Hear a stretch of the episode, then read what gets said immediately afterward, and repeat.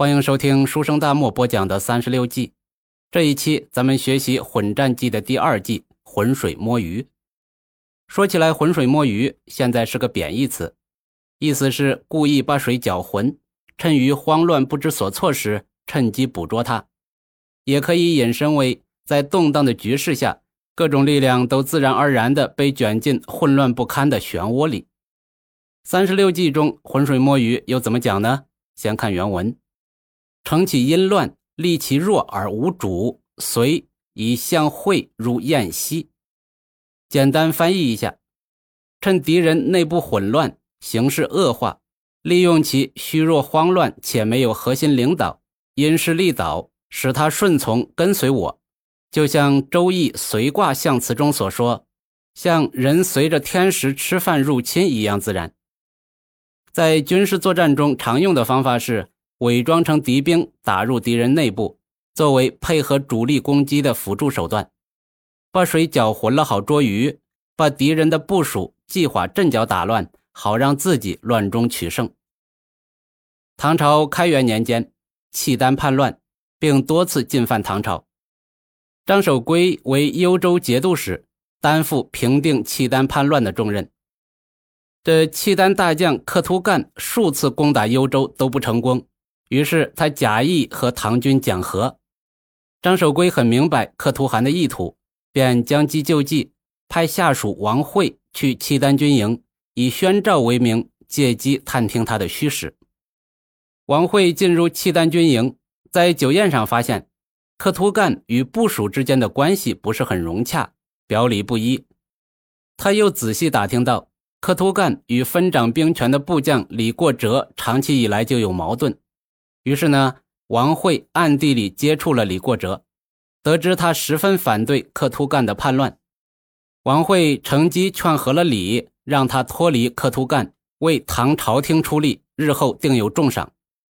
王慧完成任务后回到幽州，次日呢，李过哲突袭克图干的军营，把克图干斩于马下，终于克图干的大将李礼率部下与李过哲展开激战。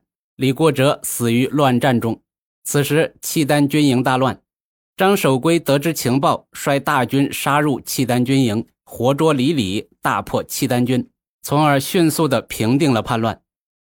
利用敌人内部矛盾去捣乱，虽然不道德，但是战争的目的就是取胜。他们不乱，先把他们搞乱，然后浑水摸鱼。再看一个跟诸葛亮有关的典故：赤壁大战。曹操大败，为了防止孙权北进，曹操派大将曹仁驻守南郡。这时呢，孙权、刘备都在打南郡的主意。周瑜因赤壁大战气势如虹，下令进兵攻取南郡。刘备也调动部队，死死地盯住南郡。这周瑜就说了：“为了攻打南郡，我东吴花了很大的代价，这南郡呢，唾手可得。”你刘备呢？休想做夺取南郡的美梦。刘备为了稳住周瑜，首先派人到周瑜营中祝贺。周瑜心想：我一定要见见刘备，看他有何打算。第二天，周瑜亲自到刘备营中回谢。在酒席中，周瑜单刀直入，问刘备驻扎游江口是不是要取南郡。这刘备就说：“听说都督要攻打南郡，特来相助。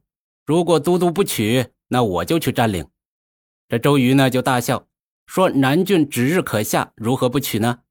刘备说：“啊，都督不可轻敌，曹仁勇不可当，能不能攻下南郡，话可不能说得太满呐。”周瑜呢一贯骄傲自负，听刘备这么一说，就很不高兴。他脱口而出：“我若攻不下南郡，你刘备随便去取。”刘备呀，盼的就是这句话，马上就说：“啊，都督说得好，鲁肃、孔明都在场作证。”我先让你去取南郡，如果取不下，我就去取，你可千万不要反悔啊！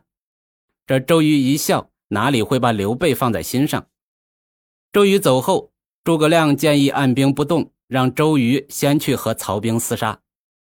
周瑜发兵，首先呢攻下了夷陵，然后乘胜攻打南郡，但却中了曹仁诱敌之计，自己中箭而返。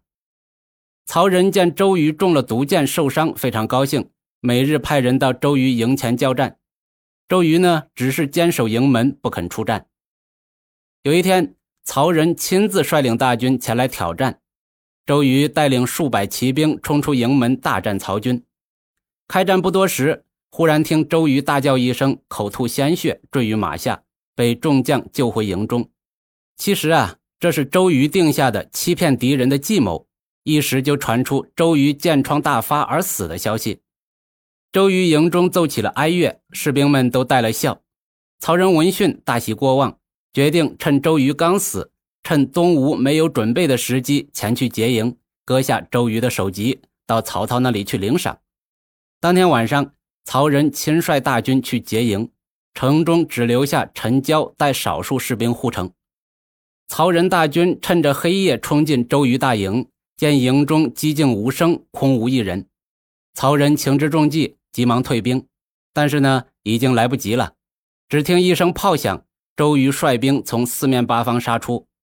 曹仁好不容易从包围中冲出，返回南郡，又遇到东吴伏兵阻截，只得往北逃走。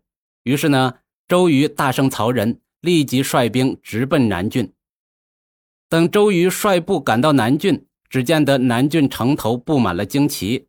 原来啊，赵云已经奉诸葛亮之命。趁周瑜、曹仁激战正酣的时候，轻易地攻取了南郡。诸葛亮利用搜得的兵符，又连夜派人冒充曹仁救援，轻易地榨取了荆州、襄阳。